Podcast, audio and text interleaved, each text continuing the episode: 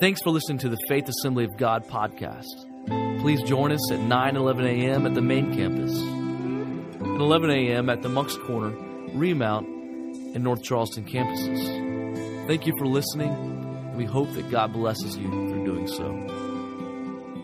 All right, take your Bibles out and turn to Luke chapter 2. Luke chapter 2. We are in our series of Baby Changes Everything.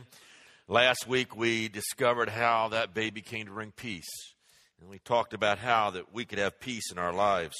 Uh, we're going to go back again to Luke chapter 2 and begin with verse number 8. Let's stand together for the reading of God's Word. Luke chapter 2 and verse number 8. Now, there were in the same country shepherds living out in the fields, keeping watch over their flocks by night. And behold, the angel of the Lord stood before them, and the glory of the Lord shone round about them, and they were greatly afraid. Then the angel said to them, Do not be afraid, for behold, I bring you good tidings of great joy. Everybody say joy. Which shall be to all people. For there is born to you this day in the city of David a Savior, who is Christ the Lord. Father, we are so thankful that into this world, when you came, you came to bring joy. And I just pray this morning for those who may be heavy hearted, for those who may be going through uh, grief, depression, anxiety, Lord, I pray that this morning you would be the glory and lifter of their head today. And I pray that if for those who may not yet have found the joy that is found in the Lord Jesus Christ, that before they leave, you will transform them and change their lives. We thank you, God, for the joy that comes through knowing you. And we love you, and we pray that your word will find fertile ground today. We ask it in Jesus' name. Amen. God bless you. You may be seated. All of time is divided by BC and AD. Everything, all of history is divided by the coming of the Lord Jesus Christ, the year of our Lord. And so we kind of break it down. Everything before Christ is BC, everything after Christ was born is AD. How many know in a family that time also is divided in every single family between BK and AK, before kids and after kids? Uh, babies radically change everything. It changes the whole dynamic of the family when a child enters that family. Let me give you some examples. Before kids, a nice dinner out included linen tablecloths, fancy restaurants, uh, just a wonderful, nice, warm, fuzzy atmosphere. AK, after kids, a nice dinner includes a vinyl bib that goes down over the high chair and uh, over the floor and uh, covers as much of the restaurant as possible. Before kids, it was luxurious weekends at a bed and breakfast getaway just you and the wife, you two alone and nobody else there, and it was such a wonderful time. After kids, a luxurious weekend includes sleeping past five o'clock in the morning and possibly waking up and not finding Cheerios in your bed from the day before. Before kids, you pride yourself on making new contacts, business associates, finding that right headhunter, finding that right kind of job, making the right kind of connections in your life. After kids, you'll make friends and associates, but your friends and associates include Big Bird and Barney and the Wiggles and all those kinds of people. Everything changes before kids and after kids. A baby literally changes everything. In fact, when that baby comes into your house, you will rearrange the furniture. You'll put up those little guardrails at the head of every set of stairs. Uh, you've got to make room for the crib and all the baby paraphernalia that comes along with it. Your sleeping patterns are going to change dramatically.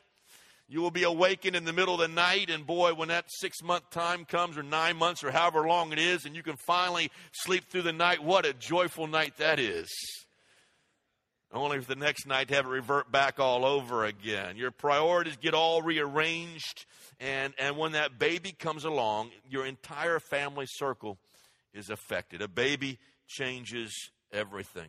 And yet, the birth of Jesus Christ, as we talk about that, was like every other baby that's ever been born. And we talked a little bit about that last week, how similar it was to every single child that is born and uh, being developed in the mother's womb and going through the birth canal. And the whole process, he went through the same as every single baby that is ever born. And, and so, and like every baby that is born, he radically changed the lives of Mary and Joseph, just like these parents who were up here. Their lives were dramatically changed when they had the birth of that precious child. And yet, like no other baby ever born, Jesus Christ's birth changed the entire world.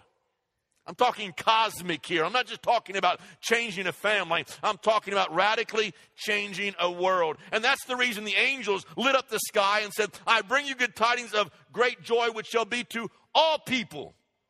Not just Mary and Joseph at the birth of their child, but, but literally this child would, could change all people for all time. Baby changes everything, and yet no one quite changed the world like Jesus Christ. I uh, was looking back through history, and, and uh, Craig actually found a few of these things on the internet for me, some unusual births. I want you to hear about these. Frida Baum, Birnbaum, uh, at 60 years of age, gave birth to twins. Can you believe 60 years old, starting out with twins? Uh, the uh, uh, the a Canadian Anna Bates has the largest baby ever born on record. That baby was 23 pounds, 12 ounces. Now, now the, the, ladies are going, oh my, you just can't imagine that. I, I mean, Jason was nine pounds, and, and you, you thought he was a beast, but uh, uh, 23 pounds, 12 ounces, 30 inches long. Here's one. The first wife of, of Fyodor Vaslin, a peasant from Russia in the 1700s, had 69 babies, 67 of which lived. You say mathematically, how can that be possible? Listen to this combination. Had 16 sets of twins, seven sets of triplets, and four sets of quadruplets. She had 69 kids. Unbelievable. And, and, and, you go in, you, in the Word of God. The, the Word of God has a, just a few miraculous births that are incredible. Uh, Abraham and Sarah, 100 years of age, and, and Abraham's 100, and Sarah's 90 years old. Uh, an incredible miracle. It is just nothing but a miracle of God. And we shared that a few weeks ago, how that everything was dead, but God brings life out of deadness and brought a miracle into their household. And, and of course, Elizabeth was well past childbearing years when she conceives and, and is going to have a baby. But there's probably no, there's no greater miracle than, the, than a virgin birth. That's never happened. Never ha- only happened once in all of history, and that was with Mary. And that's the greatest, most miraculous birth ever to transpire. And in this child, the power and presence of God comes through, and a baby is being born that is literally going to change the world. And in this child, like no other, God shares in our struggles, and He comes down and He becomes a man, and He takes on all of our pain, and He begins to understand suffering, uh, and He shows us the way to hope because Jesus Christ is fully God, and yet He's fully man. Uh, and so He totally, God is totally identifying with us. He becomes one of us the creator of the universe, becomes a man. So we could approach him, so he knows how we feel, so he understands our struggles, so we could reach out to him. Now, now Luke has the longest uh, birth narrative of any of the Gospels, and it really goes back to Mary and Joseph. And I just want to kind of set the scene for you. These are teenagers, and they're frightened teenagers. And the angel comes and says, You're going to have a baby. Now, you can imagine that, not, that word coming out. It's a close knit, small community uh, of Nazareth. Uh, there's just uh, not that many, and so everybody knows everybody. And news travels very quickly. It was before Facebook and all that kind of stuff, but news would get out. And, and it's no wonder that when Mary hears this word, she's pregnant in the small Jewish community, she's greatly troubled, or, and, and another translation says afraid. Now, all these emotions are going through her brain. I'm going to have a baby, and everybody's going to know. And, and I'm just betrothed to Joseph. We're not married yet. We're, we're engaged and we're betrothed to one another. And yet, And because of this pregnancy, she would be branded as an adulteress because she's committed to Joseph. And so now, if you're pregnant, you're going to be considered an adulteress. Uh, if you're an adulteress, you could be killed by stoning. At first, Joseph faces this dilemma what do I do with Mary? She's pregnant, she's showing. Everybody knows. And, and so he thinks in his mind, maybe I'll put her away privately, just, just hide her out, rather than press charges against her and have her stoned to death. Until an angel shows up and reveals himself to Joseph and says, Hey, this is, this is my doing. This is my thing. This is by the Holy Spirit. This is God's Son, my Son. The gossip in the street probably included a short list of potential fathers. And yet, I would say on nobody's list was God. God wouldn't have been the father on anybody's list in the city of Nazareth. He would not have been listed there with all the other potential candidates. The only lady who really somewhat understood what Mary was going through was Elizabeth whose own pregnancy, as I already said, was, was a miracle in itself.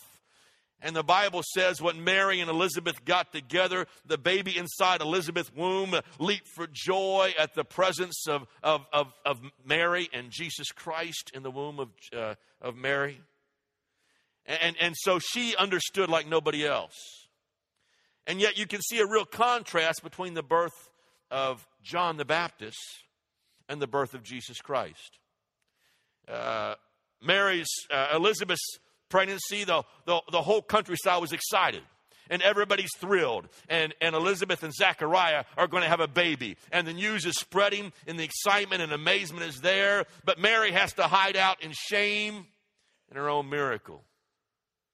John the Baptist's birth took place amid a great fanfare, and a midwife is there, and the relatives are there, and everybody's waiting to see the birth of this, this child. And it's in that time Zechariah receives his speech back again, and he comes out talking and says, I've got a boy, I've got a boy, his name is going to be called John, and everybody's rejoicing. And yet, six months later, Jesus is born far away from home, uh, away from everybody else. There's no extended family there, there's no midwife there to help deliver that new child it's in a cold stable, and it's there Jesus Christ is born. And so right away you can begin to catch the contract, contrast. The fate of the world literally rested in these two teenagers, Joseph and Mary. You, you got to wonder is, is Mary's pregnant?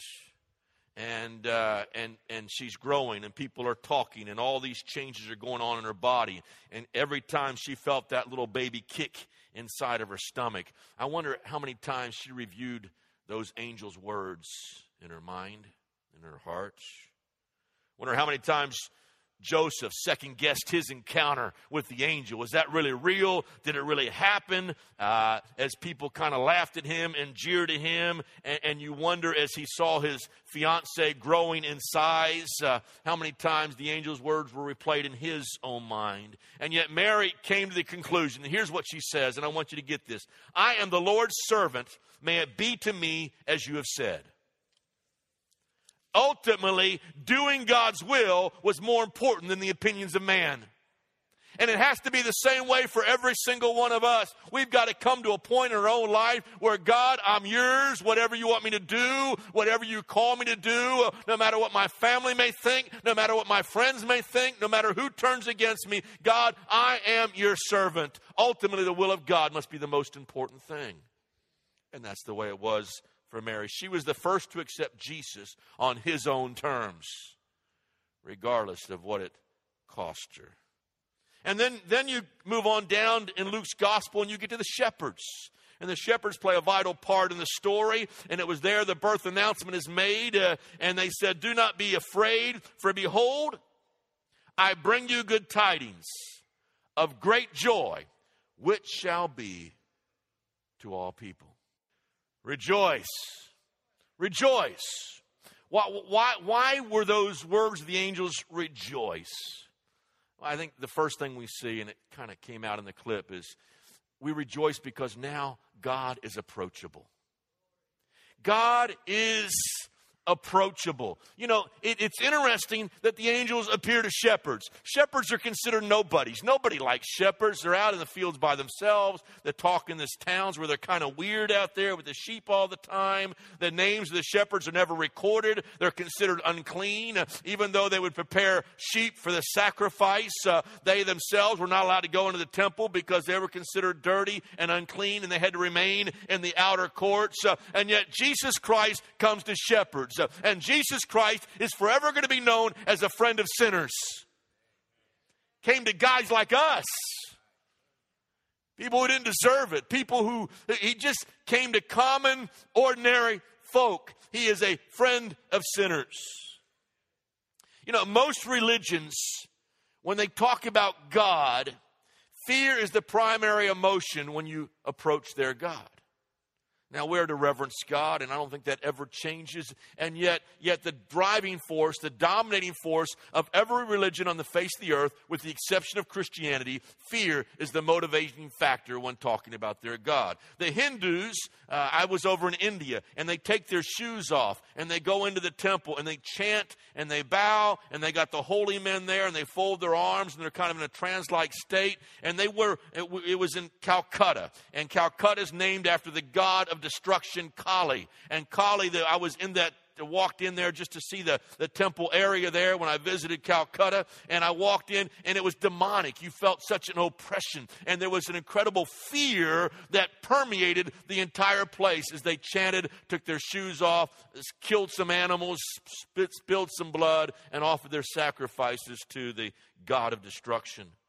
The Muslims Five times a day, they bow their face, they get on their knees, they bow their face all the way to the ground so low that their, their forehead is to touch the ground because their idea of Allah is a God of fear, an unapproachable God. And so we bow as low as we can in fear to our God. And even in Judaism, you, go back to some of the stories and you come to the burning bush. And what's the bush say? Take your shoes off. The place you're standing is holy ground. And so you get the sense of, of, of, of this unapproachableness. And then when Moses goes up on Mount Sinai and the, and, the, and the top of the mountain is on fire and lightning's cracking, and he told the children of Israel, he said, says, Don't touch the mountain because if you touch the mountain, you're going to die.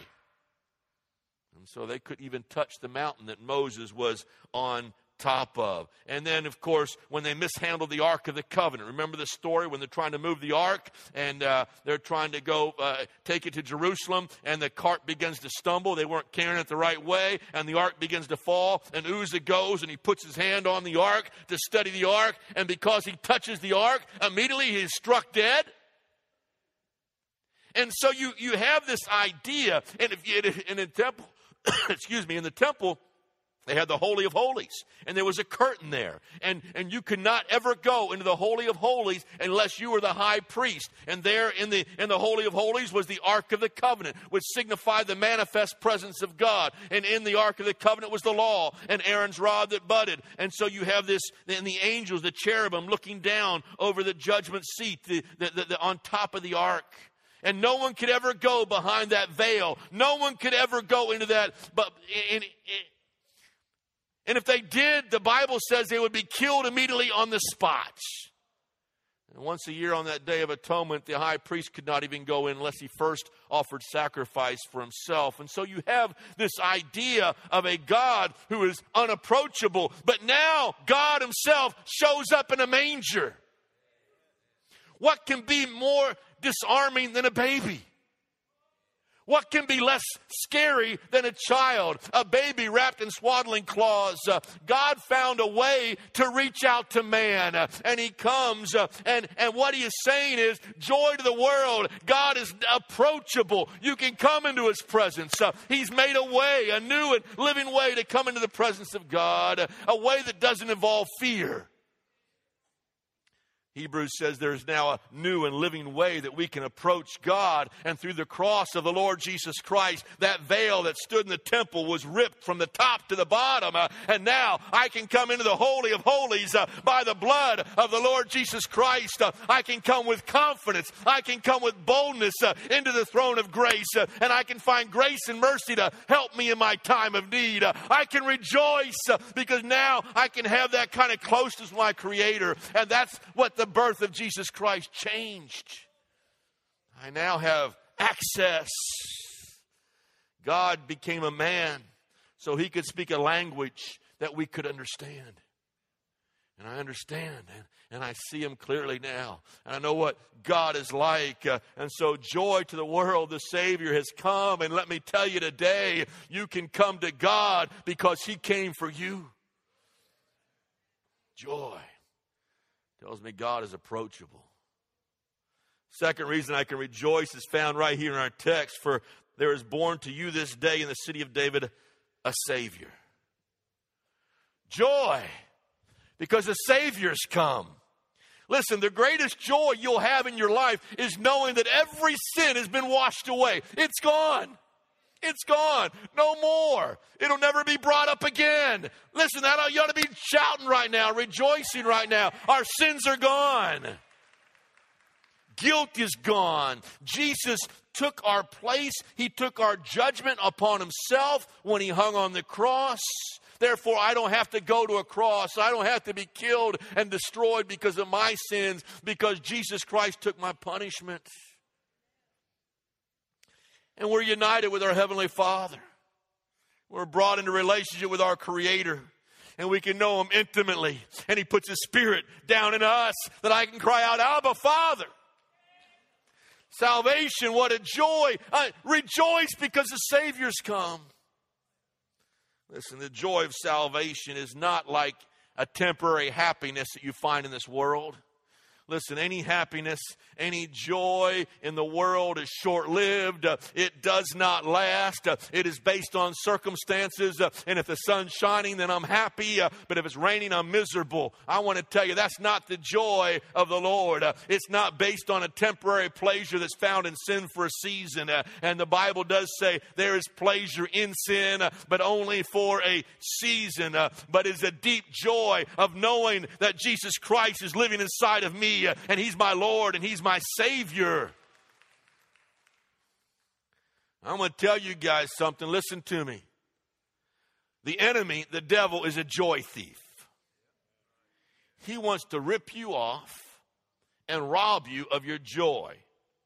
And if you begin to listen to him, what happens is you become critical and judgmental.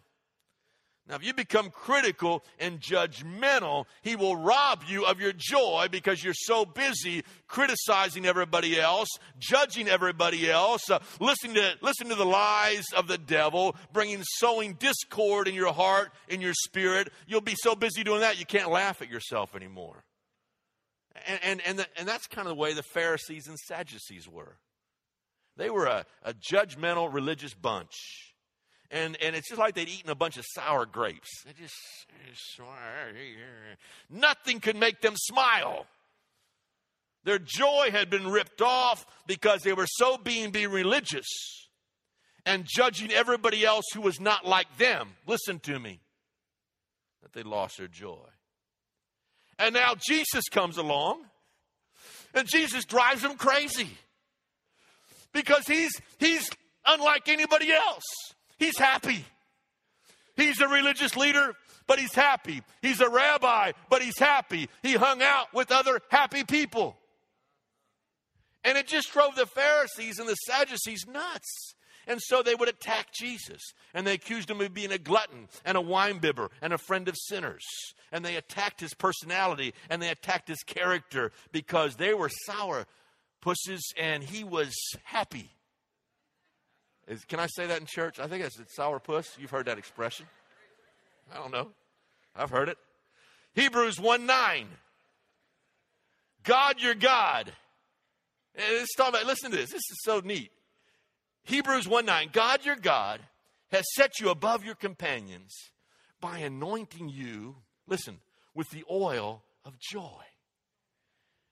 God had anointed Jesus Christ, prophetically speaking here, with an oil of joy. So you have Jesus Christ who's a joyful, happy person. So what like I read earlier, kids just flock to Jesus Christ because he's joyful and people gathered around him and the masses gathered because they wanted to be close to him. Behold, I bring you good tidings of great joy.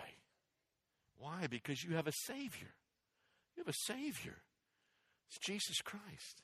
And with Jesus Christ, we ought to be the most joyful, exciting people on the face of the planet. Sunday school teacher told uh, her class the story of Jonah and the well, whale and uh, kind of laid it all out graphically and explained everything that happened to Jonah and the whale and the whole thing. And, and when, when, when he got done, said, Timmy, what do you think the moral of this story is? And Timmy thought for a while and then he brightened up and says, This is it. People make whales throw up. Uh, I, I don't know if he quite got it or not. But, but, but what too many people go through life and they're afraid to laugh, they're afraid to have joy. And Jesus Christ is that Savior that came to bring joy. The third reason that I believe we can have joy like nobody else, and Jesus Christ came to bring joy, is because Jesus is servant. Now, I want you to follow this analogy. You got to go to Mark 10 45, and let me read it to you. For even the Son of Man did not come to be served, but to serve and to give his life a ransom for many. Now, some of you guys are you're believers, you're Christians, but you say, Pastor, I don't feel that same kind of joy you're talking about this morning. I don't I, I, know I'm saved and yes, there's some joy there, but you know, I'm kind of sad, I'm kind of depressed, and it's kind of you know, I kind of going by circumstances and I just don't kind of feel it. Let me give you one pointer and get this. Real joy is found in serving others. If you guys don't have it, find somebody to serve. Find somebody to give something to. Uh, find somebody to love on. Uh, if you will begin to do that, you'll begin to feel and experience that joy of the Lord. Uh, find somebody to serve. Jesus Christ came to serve and give his life away. And if we'll model that life of Jesus Christ, you'll have the same kind of joy that Christ had. Begin to serve, begin to serve. Now, now there's a verse in the Bible, he tells a parable and uh, at the end of the parable, he, he says, When we cross that finish line, we're going to hear these words Well done, thou good and faithful servant. Enter into the joy of the Lord. Enter into the joy of the Lord. Well done, thou good and faithful servant. Enter into the joy of the Lord. Now, the parable is the one about the talents. He gave one five, one two, one one, and they multiplied their talents. And the ones who multiplied their talents and didn't bury it in the ground, he said to the two, Well done, thou good and faithful servant enter into the joy of the Lord. Now, we relate that to heaven. We think, oh, great, we serve on the earth, and one day we get to heaven, and God says, man, you did good, you did great, uh, come on in to my house. Now, I, that's a good application, but I want to take it just a step further. I believe every time you serve, I believe every time you are a good and faithful servant, you also enter in to the Lord's joy right here on this earth. Don't just put that as a, as a heaven scripture. Put it as a right now scripture. It's the heaven on earth right now. You want heaven on earth right now? Begin to serve. Be faithful. Be a good and faithful servant. And what happens is when you are a good and faithful servant, you are sharing in the joy that is in the Lord Jesus Christ. Right now, that's, that's incredible. So I can enter into the Lord's joy as I am a good and faithful servant right now. You understand what I, you're getting that? Does that make sense? Are you making a difference in anyone else's life? Are you serving others? There's an Oriental legend about an elderly man who had a very prosperous business. And he knew he was getting up in years and he had to pass his business on to a successor. And so he got his three nephews, which were his only living relatives, and he had to make a choice about which nephew he was going to give this business to. And so he, uh, he gathered them around. He gave each nephew a gold coin. And he told them, he said, I want you to go out and buy something that will fill a large room with this coin. And whoever does the best job at filling the room will inherit my business. So the first nephew came back and he says, I bought some bales of straw and I made a huge pile in the room and I wasn't able to quite cover the entire room. I covered about half the room up with straw, and that's really all I had enough to do. And the second nephew came back and he said, Well, I bought two huge bags of cotton and I took the cotton and I spread it all over the place. But here again, I didn't have enough money to buy and fill the entire room. And so I only filled about half the room. And the third nephew came back and he says, You know what? I took the gold coin. I saw a man that was hungry. And I fed that man and, and took care of the man. And I had a little bit left. And with the rest of the money, I went out and I bought a candle and a match and I lit the candle, and the candle, the light filled every corner of that room. And the old man blessed the third nephew, and he gave him the business. Now, now here's, here's the, the moral of this story. Listen to me. Are we filling our life with more stuff and more things? Are we filling our rooms with more toys that we can accumulate in life, more gadgets, more electronics, more bigger stuff with consumerism? Are we, are we filling our life with that kind of thing? Or are we lighting a candle to show others the light of the Lord Jesus Christ? And I think as we light that candle and we light up those who are around us and we bring joy into their life, then we, in a real way, enter into the joy of the Lord. And I want to challenge you light a candle. We, uh, we got gifts on the angel tree. You need to begin buying for people, buy gifts for children, uh, get involved in the ministries that we have going on, and bring joy into other people's life. It, it, it's, it's incredible, but at Christmas time, there are more people that struggle with loneliness and emptiness and fear and depression than at any other time in the year. In fact, the highest month for suicides occurs during December. Now, now, now Christ comes to the world singing, Joy to the world. And yet people are shooting themselves and hanging themselves because they just can't take it anymore. Listen, I want to challenge you today. Look to the Lord Jesus Christ. He is your only source of joy. It tells me when He came, God is now approachable. I don't have to walk in fear and trepidation, uh, but He opens up His arm and says, I will love you, I will take care of you, and we can run into His arms. It tells me that God is my Savior, and, and He came to take every sin away, and it tells me that God is servant, and I can serve like Christ did.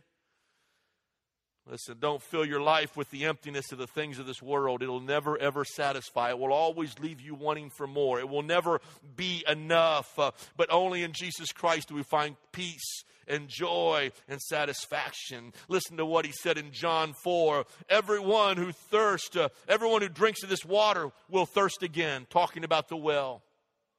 But whoever drinks the water that I give will never thirst again. So I want to challenge you, church. Listen to me today. Stop everything. Uh, sing with the angels. Uh, shout with the shepherds. Uh, a Savior has been born. Uh, a baby's come into the world, uh, and that baby changes everything. Uh, and because Christ came, we can sing joy to the world. Hallelujah. Give the Lord praise right now. Hallelujah. Thank you, mighty God. Thank you, mighty God. Hallelujah. Bow your heads and close your eyes. Thanks for listening. For more, check out faithishere.org.